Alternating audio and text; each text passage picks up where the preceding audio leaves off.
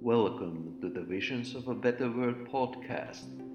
We are part of Global Visions, an association founded in Helsinki, Finland. Our goal is to bring people and organizations together as well as develop ideas and ways of thinking to make the world a better place.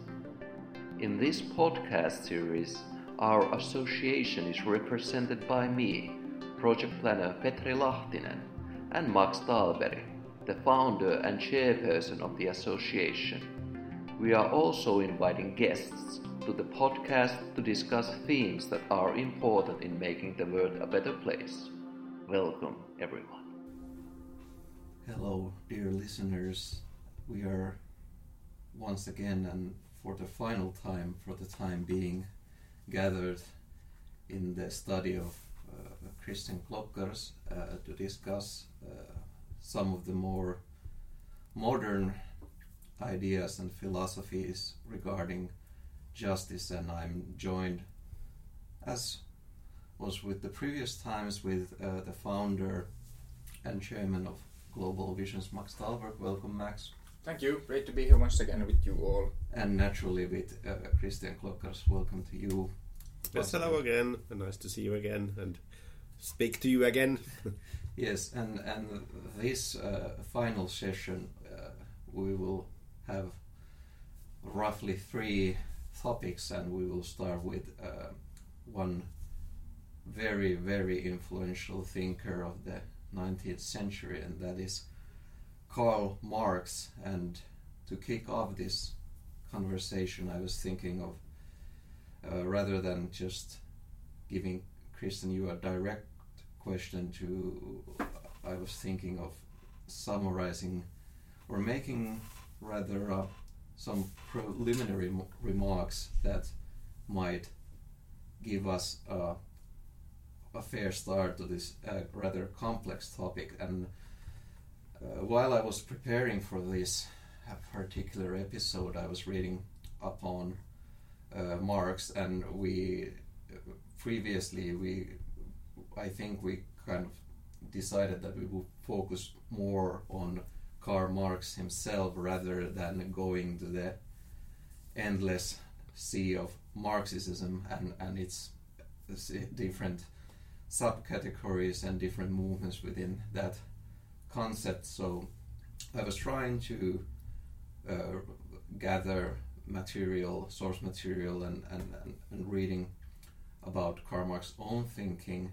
And one issue that instantly came up was that I think there are many historians who who sort of uh, couple Karl Marx with Friedrich Nietzsche and Sigmund Freud in the sense that th- those are the three 19th, 19th century thinkers who have been so influential that their original ideas and, and, and philosophies have uh, started a life of their own and they're being somewhat uh, separated, not, not necessarily separated, but they're, they're, they have been developed so far that they are sometimes bit uh, more or less quite distant from the original writing. So when we are now focusing today on the idea of justice uh, within Marx, I uh, came across the, the debate whether or not Karl Marx even had a theory of justice. And it seems that there are two schools of thought regarding this. One, I think it maybe it's Tucker Wood thesis that it's called. I'm terrible with names, but that, that thesis that claims that Marx didn't have a theory of justice as such, and then on the other hand, a school of thought that uh, assumes that Karl Marx indeed had a theory of justice, but it's more a question of reconstructing that theory from various writings of Marx that Marx didn't explicitly formulate a theory of justice. So, with that being said, uh, how would you, Kristian, yourself approach the question theory of justice when we are discussing Karl Marx and his ideas? Yes, that's a good starting point. Um, and um, it's true that uh, Marx um, avoids very much um, uh, dealing with uh, these very general ethical concepts uh, like justice, equality, democracy, in any kind of attempt to to uh, provide a theory of them or give an exact definition of, of, of, even of his own conception of these.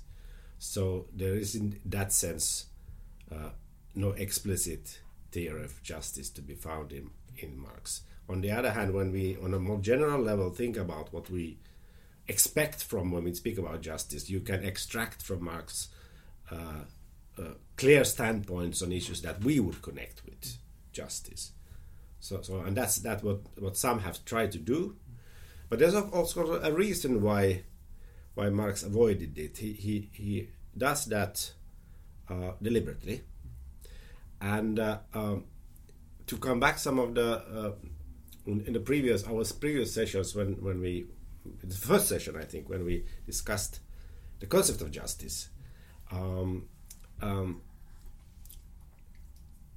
it it has many levels, and Marx viewed sort of at that time justice as something that were used by by uh, leaders, uh, politicians to sort of legitimate their own society. So it was used as a concept in that sense that you developed.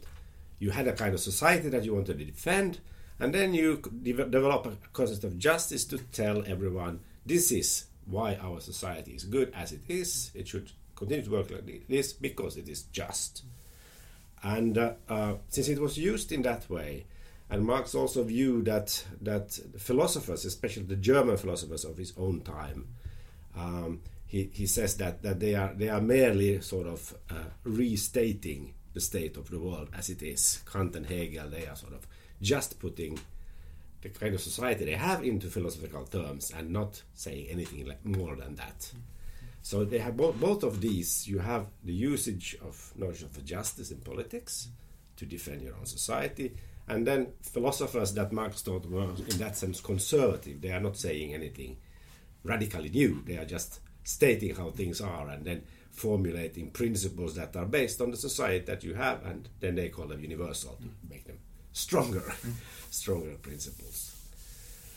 Uh, so this is the reason for the skepticism of Marx. Uh, he saw that philosophy and science and there was, had run into uh, uh this kind of um, uh, state where, where, where the conception of justice didn't have any any sort of radical or critical function, but more a conservative function, and that's why why he wasn't interested in in in sort of going into that philosophical topic. Instead, approaching, and this is what is, I think, one of the really new things that comes from Marx. Instead, questions of justice should be approached from the perspective of the society where you that you criticize, for example, that want to evaluate in something, assess, and then what you start from then is not sort of questions, uh, conceptions of justice formulated by a politician but experiences of injustices in that society. How does, does people experience their own society? What is wrong with it? And you, you instead starting up from that point, that becomes sort of Marx's approach in philosophy and other other realms. You start off from injustices, and then you try to sort of understand and unmask what they are. How they do they function? And and they work out sort of from out of that kind of perspective. And then you the, the, the task doesn't become anymore to, to sort of then formulate the philosopher coming along formulating the principles but you stay with that sort of critical approach.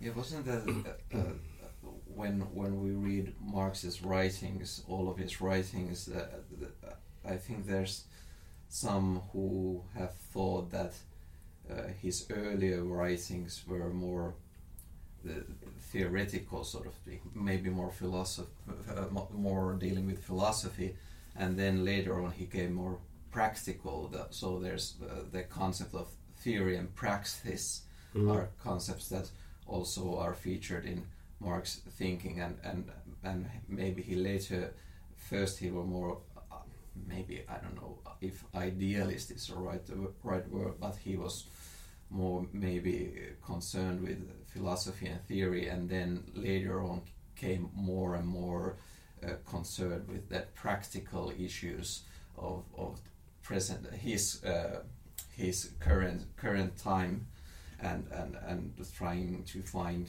practical solutions to the questions of inequality and, and, unjustified uh, societal circumstances. Um, in a way, although um, uh, Marx is hardly ever really wants to be too practical yes, either. Yes, course. So uh, you must remember that all the time he is, in the end, he's he's uh, he's a writer of sorts. He's a journalist, sometimes mm. philosophical, sometimes uh, journalistic uh, mm. style and other styles that he approaches. So he's a writer all the time. But but yes, when the, when the early Marx. Um, um, of course, he has a strong philosophical background, so he knows the philosophers and reads uh, especially philosophers like like Hegel and Rousseau before him, um, and, and works from out of that perspective. Uh, but all the time from the start, already as young, I mean that is 25 years when he did the, early Marx writings. He was 25 to 30 at, at that time. Uh, he is uh, critical towards the sort of German conception of philosophy that has come along from especially Kant and Hegel. Mm and wants really to do something else. Mm. So in that sense, he doesn't want to stay a philosopher of that kind, mm. but he wants to. He still has a philosophical perspective, but wants to do something different. Mm. So then, then comes this this approach towards sort of a critical perspective on society that becomes the basic, and that's something that you don't find in in the early earlier philosophers in that sense that you sort of take the the task of of, of critically studying your own society as, as the main task. And it's not really, a, of course, it's not a purely philosophical task. It, it contains, then you can bring in, if you have sciences, history, you can bring those in. So, so in that sense, it's true. It's uh, uh, this, this uh, mm, attitude to develop critical, a critical project, perhaps more philosophical. Well, then, then the later Marx, then he also became interested in really understanding how how um, a capitalist society works at that time and trying to sort of grasp that one. And also thinking then along how can you well, what comes out of such an, an, understanding of of a capitalist society? So then he becomes more and more intrigued by by economics uh, uh, and political economy and these kind of fields where you really try to sort of understand understand society at that time in an empirical mm. and theoretical sense. Less philosophical, perhaps, in that sense, yes. yes, and, and while we already mentioned that uh, his uh, two points come comes to mind here that uh, first that uh, one of the difficulties so to speak with interpreting Marx and reading original Marx is that uh, for what I've understood that his especially his early writings, are uh, very much critiques of especially Hegel and Kant, and and and sometimes, for example, if you are sort of a lay person, understanding Hegel and Marx's criticism of Hegel is quite it's it's very sort of high philosophy, very very the metaphysical aspects and the, maybe the difficulty of, of understanding Hegel. Uh, but then there's also the the influence of antiquity, since uh, the sort of 19th century German idealism was very uh, interested rom- romanticizing uh, the Greek culture, for example, and and it's sometimes maybe uh, not so widely known fact that Marx's thesis was uh, about uh, Democritus and Epicurus, and uh, from that influence also going back to our previous sessions, he was uh, also influenced by the philosophy of Aristotle and and some of those concepts that uh, uh, deal with the organization of society and the pursuits of the individual to pursue a meaningful and uh, satisfying life are also seen there, and some also emphasize this Aristotle, the influence of Aristotle on Marx's initial ideas concerning justice very much. I don't know. Uh, do you have any take on that topic? Do you think there's it's uh, founded to speak of a major influence, or do you think it's it's maybe not so important? Um, I, I think it's it's a bit difficult to sort of find explicitly uh, those kind of references. For example, to Aristotle. I'm not sure about that, but of course, uh, when we one of the things uh, I'm this is the second kind of new thing that comes from Marx is that you could say for the first time in modern modern philosophy there's an emphasis on action. That's to say on praxis. Yes. And of course, thinking about Greek philosophy and Aristotle, for Aristotle, praxis is the, in his ethics. That's the central, central, mm. most central concept. And Marx is now developing a philosophy of praxis, although he, he doesn't sort of follow Aristotle in its definitions. But anyway, it's an emphasis on that how we form ourselves and society in actual action, concrete action, mm. is sort of the focus should be on that. Mm. So its relation to, to Hegel, the most famous one, is of course that that in, in, that he writes as a 25 year old that, that the task would be to Hegel is okay he because he's historizing categories. He's seeing uh, human beings as part of history as part of the material world the historical world the social world and here we have Hegel is right. But we need to put Hegel back on his feet because he's walking on the head. That, that's to say he's putting the ideas reason and this kind of thing as sort of what, what moves history. And he's wrong because it's what we do. Hmm. Be, by, through our feet by hmm. walking by hmm. sort of through praxis. And we should put our focus on that. In that sense you have this connection with aristotle because for aristotle also it's it's what we do and how we form ourselves through our action that is the most central category. But that, that's at least one one uh, clear connection. Yeah, and, and I should maybe point out that this is my reading is based on this one particular book, and then you have to always remember that okay, this is a uh, present day scholar, and and for this the purpose of this sort of uh, podcast, one cannot go do like extensive academic research. So you you, you must always ask yourself if th- is this the opinion of this particular scholar or is this something that can that can be widely uh, veri- uh, verified that this influence is there? But for example uh, if if I want to tie some of our se- sessions together we were uh, when we were discussing Aristotle one key concept that we discussed was the idea of eudaimonia uh, happiness Happiness yes, and- harmonia, yes and and. Aristotle, for for him, he he came came to the conclusion that that eudaimonia, uh, sort of similar to Plato, who we also discussed, was that the individuals can kind of fulfill their the, their essence, or they can be the best versions of themselves, and this, that society, or in his case, the polis, provides the sort of circumstances and the, where where an individual can do this and it's more instead of pursuing wealth it's more sort of intellectual uh, virtues. And then when we go to Marx he emphasized especially in his criticism of capitalism that uh, the self-realization of individuals and then large more widely when we think of uh, uh, maybe not the polis, but maybe in his case the, the people, the idea of general intellect that will have sort of this that they can uh, not only pursue the self-realization, but also have this wealth of intellects uh, with them. But this, yes, these two ideas, for example, can be connected. Whether or not they should be connected or if it's fruitful, I don't know. But these are, for example, one idea that I came across that uh, connects the discussion that we have had.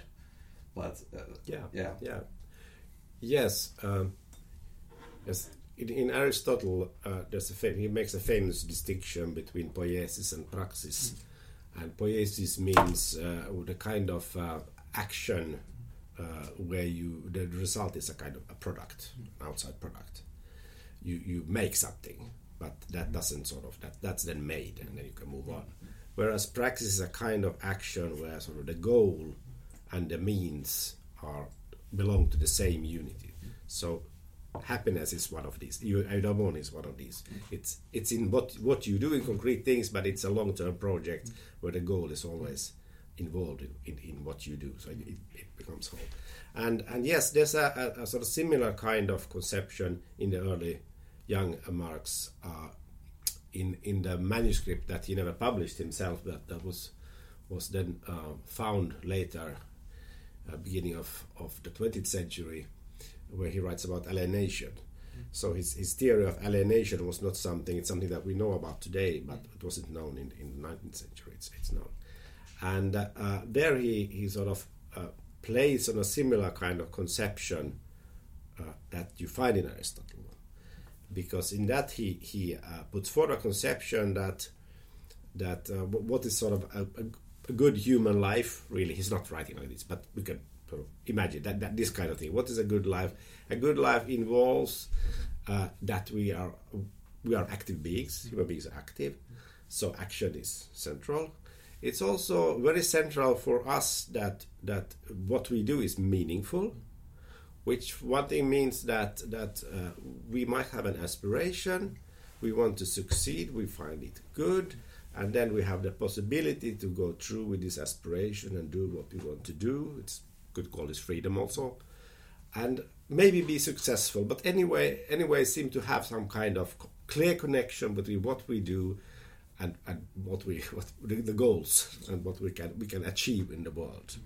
And this is a form of self-realization. So so this is similar, very much similar to what you find in Aristotle, similar kind of conception. And then he, he know, in those years he he even sort of called this, this is sort of in human nature really. this this would be a, doing something that is that is sort of along with what what is essential to human nature. But then, of course, then he, he throws the whole thing into the historical perspective. And he doesn't make a philosophical theory of self realization, but he turns it into a critical tool yes. when viewing uh, in the kind of society we have had, he has at that time. There are things in society that makes it impossible for people to have this kind of life. And this is capitalist society, if you like or or or being a a, a, a laborer in in an industrial society, uh, work labor and, and, so on, and then he comes up with the notion of alienation, which is then then it has to do with what is meant to be what is sort of a human being, but also it's uh, connected to your position in society. So if you just have wage labor, go to work, go to the, the factory and work for 12 hours, and you you do a lot of things. So it's work there. It's it's sort of, but what you do belongs to someone else. So the product has does nothing to do with you. Someone has told you do this, and then I'll take it, sell it from here. So you are disconnected from. You you spend twelve hours a day to do this, but you're disconnected from that from that what you achieve in that because it belongs to someone else and has nothing to do with you. So that's one one of the sort of four aspects of alienation uh, that, that comes in. You're alienated in that. It's not no longer a practice in that sense. It's, it's someone is taking away. But that, that has also consequences when he puts it in this societal other consequences. For example, if you just you just work there for your wages, mm. for your salary, you sort of are disconnected from other people because this is all you get paid. This is what you should do, and what other people are doing, they're sort of alongside, but you are not cooperating really with people. So that's kind of a second aspect of alienation. You sort of, in ordinary, in the good form of practice, you would have sort of natural connections with other human beings and cooperate when it when it sort of feels good. But in this, you're disconnected from other people. So second kind of alienation. Then also because all of has to do with practice has to do with your connection with nature, with, with sort of physical nature, material nature. But in that sense, you also become alienated from, from, from nature, in the sense that, that what you do is just a task that someone else has given, and it's you're sort of disconnected um, from that. And through that, this whole thing, you are sort of alienated from yourself because you don't have really much time anymore to do those things that are actually practice, which would be that you would, yes, do things and produce something that you yourself think is a good thing. You would connect with other people, you would connect with your family, and you could do all kind of things at the same time. You could have good relations with family and your, take care of children and do all these kind of important things. So, so that in that sense, it it's sort of it's related to Aristotle, but becomes sort of switch turned into this uh, historical. This is the young Marx, so it's so it's uh, and and he he never wrote about these things later. He said drop this because perhaps he found it too much, so too philosophical in a way. Yeah, and and and, and uh, difference to Aristotle as well, or maybe the when we were discussing, uh, we start off from the concept of self-realization. In Marx, he also uh, he had sort of two complementary ideas that that that the labor should be also it should be uh, a channel through which an individual can pursue self-realization, and then on the other hand, um, the leisure time uh, that the the, the the the sort of working environments and circumstances of his time were that there was the amount that you would spend in this sort of alienated work environment increased and, Yes, and yes, that, that yes. there's what was that that you, lose time from the uh, the- from the leisure time and at the same time the the working hours that where you don't find connect meaningfully with other people or with your work or the end result of your work uh, also i- is relevant so so the, uh, I, I at least interpret that Marx thought that these should be the leisure time and the labor should be complementary that, that they both should be, have uh, a significant input to the to the self-realization of, of an individual we don't find any any sort of uh, concrete suggestions of that kind. Uh, he really want, don't, want to go, go, go, be that concrete. So in the in the young Marx, you find these very idealistic um, views of society. Uh, uh, briefly described where where there's no sort of disconnection between what you do for work or what is leisure time, but everything is connected, and and you have a lot of freedom there to sort of move between the areas. There's not they are not separated at all. So that you find in the young Marx as a kind of ideal society model. But later later on, he completely drops all that, those kind of of um, uh, descriptions. Um, and what you find later is really um, uh, well, it's something similar, but but more. Let's say that that he, advanced a conception where society should be moved in that direction, where there is sort of close connections between what you do for work and uh, when you cooperate with other people in society, and and they shouldn't be disconnected from from sort of private life, your own individual life, family life, in the way they are they are now. Um, we don't really find anything much more concrete than that. That general. This is the way society should be developed. So let's yeah. yeah now when we have all discussed uh, Marx uh, thinking already a great deal maybe we should uh, take on the one very central, uh, one short uh, idea that Marx presented and that has been very influential. Uh, so much so that some people just refer to it as the principle that will be in English now when I'm doing a very offhand translation, uh, each according to one's ability and for each according to one's need. And that has been maybe one of the most single, the most famous single utterance that Marx has uh, written, and that has been kind of the where what the focal point of what we probably would call distributive justice. That was also a concept that we discussed at the beginning of our very first session. So, uh, how would you view uh, this principle and uh, maybe its influence, especially that it has had? Yeah. Uh, yes, from from each according to ability and, and to each according to needs, mm. something like that. Yes. Yeah. Um, um, let me begin like like this. Um, uh, that that's uh, usually connected with what we call Marxism. Uh, now, uh, I don't. This is a joke, which is not a joke, but uh, because I think Marx said, according to some sources, Marx said this himself. I have never been a Marxist. I'm not a Marxist. he said about himself. And one of the reasons is, of course, that, that these ideas they take on their own life, and the, the, the sort of author behind is not necessarily behind it. So you find this phrase in Marx, but he's criticizing it in one place because it's something that some it, it's not from him. Mm. It was it was a regular idea from mm. what was called socialism at that time. Mm. So I think it's in the critique of the Gotha program you find this as he's quoting it. Hmm. so is this the way? And then he's criticizing. Uh, uh, this, this principle. I can't remember exactly how the, the creed goes. So, mm. so no, no, not really. He's not uh, ad- advancing that thesis, but it's of course, uh, it's of course, it's a very concrete thesis. Mm. So you can expand and build something on that, mm. begin to think about it. But he's not sort of um, um, working out any kind of conception like that ever.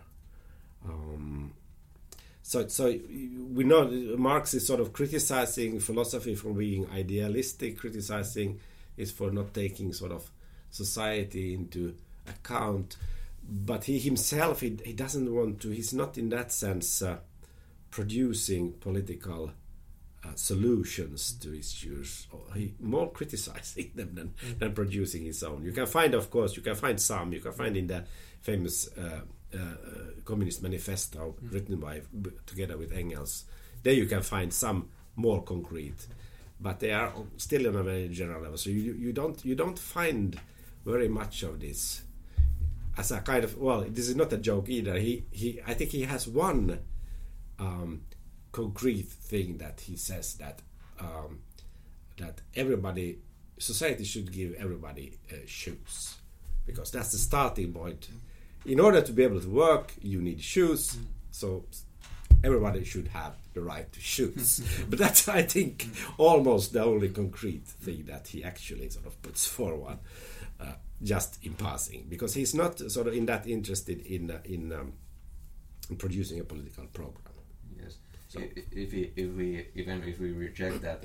Uh, aforementioned the, the principle as something that Marx was actively advocating we can uh, turn to one uh, other topic that we all already have discussed during our previous session that is uh, liberalism and apparently Marx was also uh, I don't want to say very critical but one of his critiques was uh, concerned with the liberalism yeah, yeah. of his time and and especially that maybe well I don't want to make too uh, too much of my own interpretations, but when I'm, I'm thinking about this uh, principle that we are not now we are not giving Marx the sort of Mm-hmm. So uh, we are not saying that Marx advocated that, but maybe the idea that it's still possible to expand on that. Yes, yes, yes. But the the the, the uh, even though Marx, uh, there were certain elements that apparently Marx was uh, advocating uh, within liberalism, for example, the freedom of speech, free press, and Yeah, uh, yes. and and uh, and uh, yes, the, the the freedom of expressing one's opinions and ideologies and such, but also that maybe the sort of individual, uh, individually focused idea in in societal existence and also the the economy uh, that liberalism was advocating was were Mm. some of the things that Marx was perhaps m- most critical towards uh, liberalism. Yes, of course, the focus um, on uh, kind of individualist focus was something that he was critical uh, in the sense that he uh, really uh, demanded that we should view the whole picture of society and take into account sort of all members of society on a, on a similar level. And in that sense, uh, when it comes to his critique of liberalism, the main critique is that he views uh, liberalism as uh, sort of advocating formal principles uh, in contrast with concrete principles, which means when liberal talks about individual rights in, and freedom, uh, they are stated and defended in the form of formal principles. And if you have formal principles and you have, for example, a society where people are in different positions, then these formal, some formal principles like individual rights might be sort of better for those who already have a good position in society, while those underprivileged might not have much use. Uh, that's how Marx thinks for for formal principle. If you have a formal principle, you have sort of the right to apply for work, but there's no work available. It doesn't really help. Whereas those who are already in a high position and they have this formal right to apply for any work, well, they already have work, so sort of it doesn't make a difference. And he was very critical with this view of this sort of liberalism, which he then viewed as a kind of ideology, which in the end means that that this this is a model that supports those who are already in a good position and doesn't do any good for those in a worse kind of position. We know today that that the emphasis on these kind of rights is extremely important for minorities underprivileged also. So, but but at that time, Marx was very critical with this sort of formal aspect of liberalism, and instead uh, emphasized sort of uh, the concrete and real aspects and what it sort of so. So, what would it mean in actual society uh, to have freedom? Well, then we can come back to that principles. Uh, if according to your abilities what you can do. That that's sort of a freedom but do not demand more. So let's say that uh, i come from an underprivileged position. Uh, maybe i have some health problems but i can do something okay? So i need something more than just the right to apply for any job. I need to find the kind of job that i can do. So that, that would of course be more concrete. Yes. and then of course to to see to exactly the same way to see to uh, the differences in need between people. If you're in a good position you don't have much sort of. You don't need many things. But if you are underprivileged health problems other things you might need something else. So that that would be then more concrete conception of that than the formal conception of liberalism. So in a way uh, i mean marx was very much in favor of freedom as you said but then wanted to think about what is con- freedom in concrete that in a way that it, it sort of um, involves everyone that every, everybody would have the same actual concrete possibilities and rights. And to think through that? Yes Yes, and I, I read somewhere that that some of this, which we now discuss, was uh, perhaps an, a critique or reaction to something called strict egalitarianism, that is like okay, everyone gets the same thing, same uh, sh- share, so it doesn't take into consideration that okay, there are people in who have different inborn uh, capabilities and abilities and are uh, in different position according to their uh, position in the society and such, and uh, also this each according to one's abilities. That that you can say that yes, uh, li- kind of liberally thought that yes, uh, everyone get, can get the opportunity to work in this factory, but then if you are like physically impaired, you cannot do that work. So you you but you should have the right to still Yeah, yeah. um, pr- uh, pursue a working career or the same sort of uh, tools and materials of self-realization. So maybe this was somewhere uh, where I was getting at that Yeah, this yeah. is behind the Marx quoting that principle of Yes, yes, yeah, yeah ex- exactly. Yes, it, it's always yeah. It's coming back to the the same that when you if you just put for, forward a for, formal principle like equality, uh, it, it doesn't necessarily help, especially those in underprivileged positions, to just have that formal principle. Quite the contrary, it might just state that you have this right, so we don't need to. You don't need anything else. But that Marx, of course, claims that that that you, you need to mm, transform society in a way that that would give everybody the possibility to to have uh, freedom, and in that in this sense be equal. You don't have to have the same income level. You don't have to do the same things. Quite the contrary, and and all these kind of things. But you should have strive towards that everybody has uh, this possibility of, of freedom and, and in that sense equality yes Yes, and I was also uh, because now I'm just while we are discussing, I'm just uh, because I have done quite intensive reading about the topic for this past month, so I'm I'm searching the various canvases Mhm. and, and, and the corners of my memory. So be, going a bit uh, backwards be, uh, because we were discussing that uh, that there are certain ideas or even theories that have been attested to Ma- Marx that are not necessarily true. or They are very. They are a question of interpretation. So one idea uh, that came to my mind that uh, also this one connection that some scholars have drawn between Aristotle and Marx was the idea that that, for example, uh, the sort of refusal of formulating a very explicit theory of justice is due to the philosophical conclusion that uh, questions of ethics and justice are not found per se in nature, and then they are also variable due to uh, societal, cultural, and historical circumstances. So, uh, would you make the inter- interpretation that Marx was perhaps for these reasons uh, uh, reluctant to formulate sort of uh, theory of justice explicitly in his writings because he perhaps viewed that the, a theory of justice or more widely of, uh, ethics is something that cannot be made universal.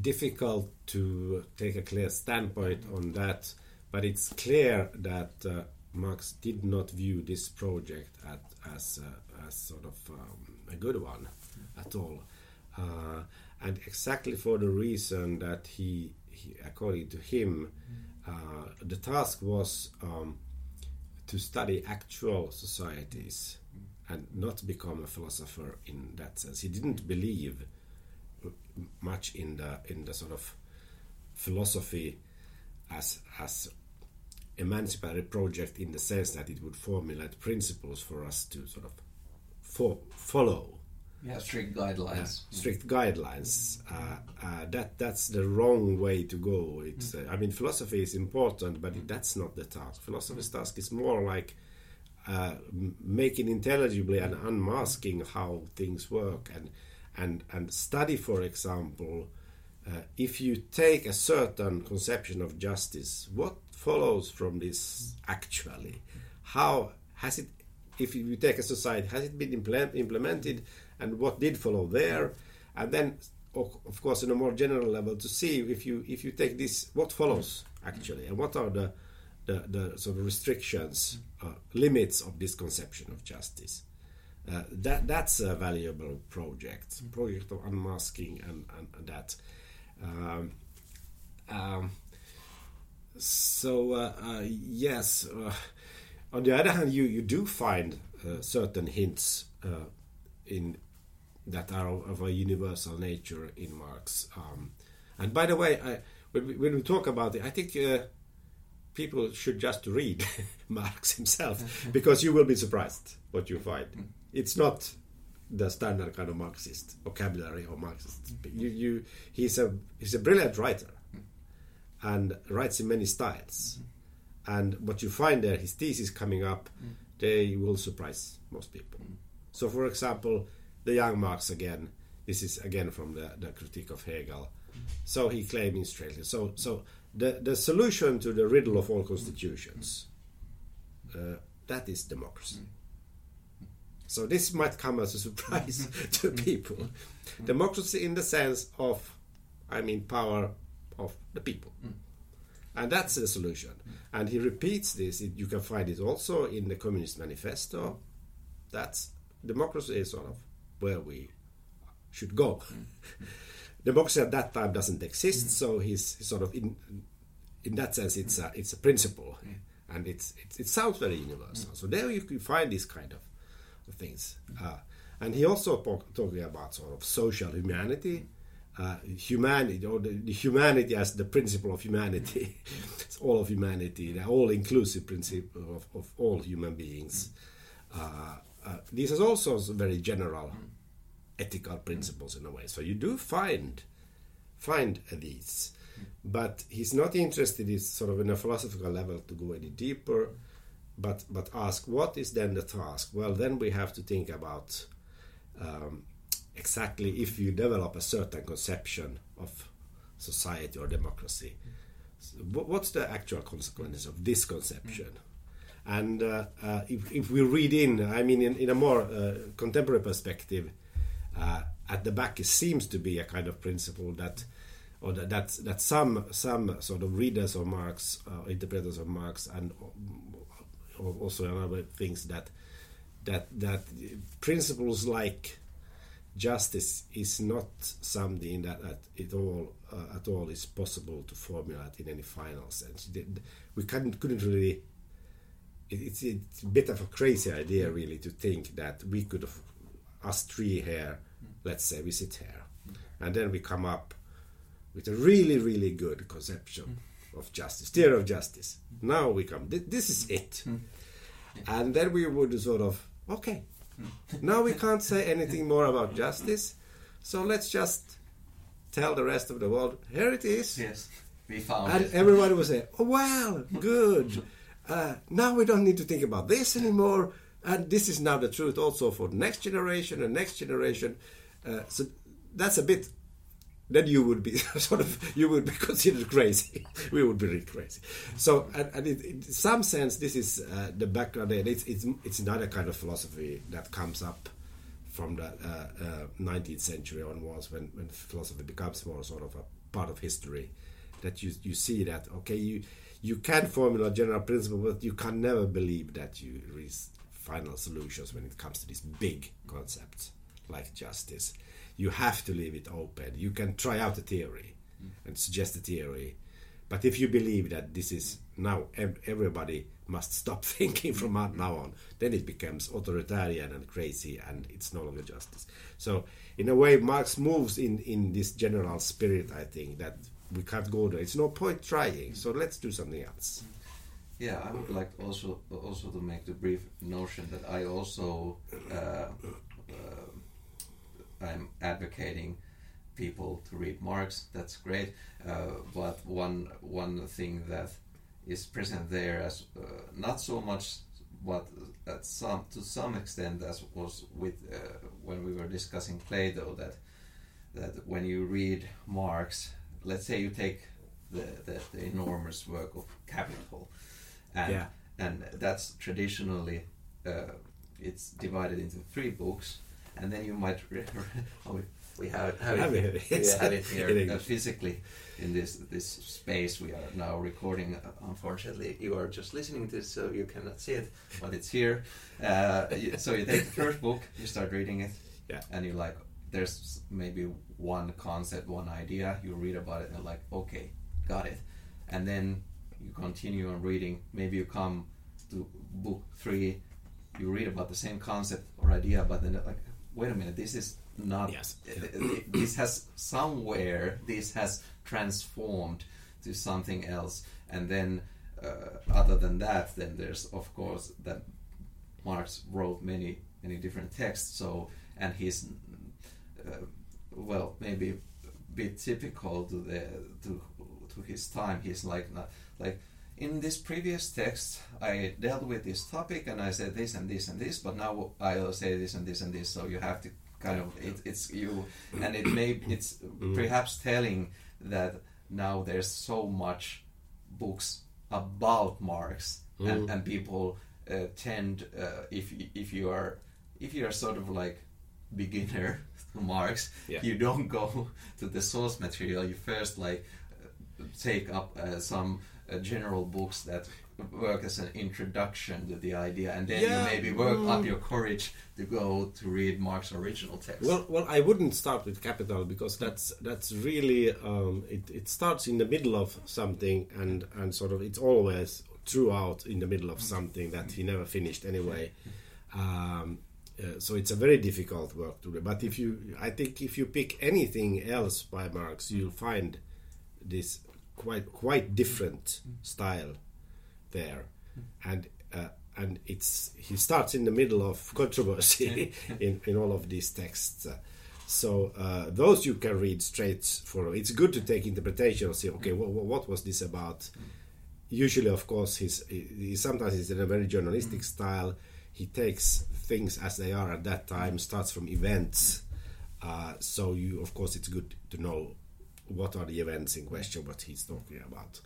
Uh, but yes, Yeah. capital is not the best best way to start. Of course, now some of the listeners will go and borrow capital. yeah, but let's let's give them a ter- alternative so they don't get disencouraged. What disencouraged? So, if you would have to pick one work by Marx to recommend, start with this. What would you recommend? Oh, there's so many. Um, oh, one work. I think uh, the German ideology, uh, ideology, uh, Deutsche Ideologie is a, is a good starting point there because there you find formulated introduction, sort of his most basic principles of what he calls historical materia- materialism or the conception of of human beings, uh, sociality, and society.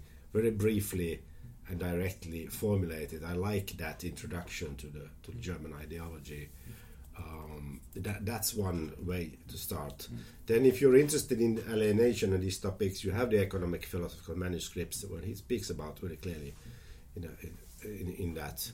If you're interested in, in sort of um, some of the one of May's, May, May's uh, most famous sort of historical works is the Eighteenth Brumaire of Louis Bonaparte, where where he sort of uh, you find a lot of most famous quotes uh, from Marx, like "Men make history, but they do not form, form history in as as free, uh, freie Stücken, but as from the uh, circumstances from where you live and that conditions you, and you find this kind of and then reading reading sort of the transformation of France from from the appearance sudden appearance of em- em- Emperor Louis Bonaparte in the middle of 19th century. So these kinds of works are very literary, literary in a way. So, can we all here come to the conclusion that uh, even though uh, Marx did not formulate an explicit theory of justice, that we all here agree that that there was uh, this theory of justice can be constructed from his writing. Is that what something that we agree upon? Yeah, well, he has a, a sort of let's call it a project of justice that you very clearly can find. Uh, it's a kind of global project in a way. It's about equality and uh, uh, humanity, and and freedom, and you find this notion of democracy there also as sort of that. That's sort of what it's all about. So it's the connection, the connecting sort of humanity i- in a way that would everybody would would sort of be free and equal. That that kind of thing is the is the project. Uh, uh, you can call that a conception of justice, a basic. It doesn't say very much because it has no no sort of more concrete content. Uh, but then, then sort of the second, you have the second task that is Marx. Then you have to go down and study society, and especially not that focus on formulating a theory in the positive sense, but to study injustices. Now, justices and injustice they could be seen as, as sort of opposites or sy- symmetrical. If you know what is justice, you know what is unjust. But it doesn't really work like that. It's much easier for us to uh, have a picture of what is injustice. And we don't really need to have a theory of justice to see that this is wrong. This is not just. People shouldn't be treated in that way. Uh, so, so we can start from injustices, but then we can, of course, begin to reflect upon those injustices. What, what are they? What, how, how come these are injustices? Are they connected to something that is happening in society? How come things are like that? And are they actually injustices in the end? We can sort of come back, come back to that. And that's then not formulating a theory of justice. You can have a concept, a basic general conception of justice that Marx clearly is having, but then what you actually work with is some is sort of injustices. more. As we have, we like to paint very big pictures. here. Yes. we, we and we previously because we have uh, discussed uh, uh, thinkers and and maybe historical movements that are have been uh, more or less uh, further from our present day, but Marx is of course a bit closer. So maybe uh, it would be still interesting to ponder whether or not Marx ideas, uh, in particularly in the context of this discussion, his ideas on justice are usable and maybe practicable uh, in our present day, since uh, I could make the notion that uh, because the, we have discussed the, the, the, the phenomena of capitalism as one of the most important historical circumstances and backdrops for Marx's uh, ideas and philosophy. And even though Marx and Engels envisioned the end of capitalism, uh, currently when we are recording this in the year 2023, capitalism is far from uh, over. So uh, let's let's put it this way, w- Kristian. Would you, uh, if you would, if you want to, if you would an- want to analyze maybe the questions of injustice and questions of justice that revolve around capitalism, would you still find it uh, fruitful and perhaps useful to go back to Marxist thinking, or would you prefer Marxism and, and theories that have been influenced by Marx and might be uh, more current and and and that's, so in that way somehow more relevant to present day. Um, well, I, I do think that uh, um, sort of the kind of approach developed by Marx and then continued in what I called what is called critical theory, which we'll discuss soon. That's very much uh, something uh, ex- extremely important and alive. Um, so exactly this idea that I've been emphasizing of uh, rather go and study, for example, injustices and reflect upon their intelligibility, how they are all connected to conditions and other and, society, form forms of society and these kind of things. Um, and I'd be more interested in, in that than developing sort of philosophical theory of of, of justice as as such. This is very much uh, uh, uh, alive. Um, then, of course, well, uh, Marx. When we read Marx himself, of course, he's writing. He's in the 19th century. He's viewing the emergence of a new kind of society, industrial society, that is steered by capital, uh, capitalist mode or a capitalist mode of, of uh, society. Uh, and then in connection with that, he's of course saying a lot of writing a lot of things that we know today are stupid. Uh, so he had this idea of the dictatorship of the proletariat as sort of kind of temporary solution to the problem. You you a revolution, and then you uh, have dictatorship, of the proletariat as, as, as a temporary, before we have a free society.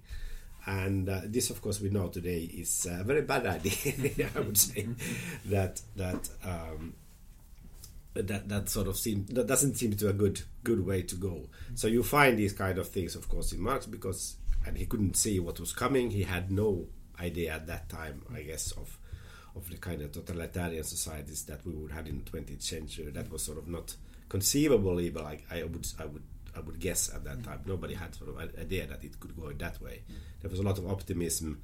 You thought, yes, if we just if, still Marx is a bit of Hegelian. He be, he believes in progress and development, and that you could formulate the way to go.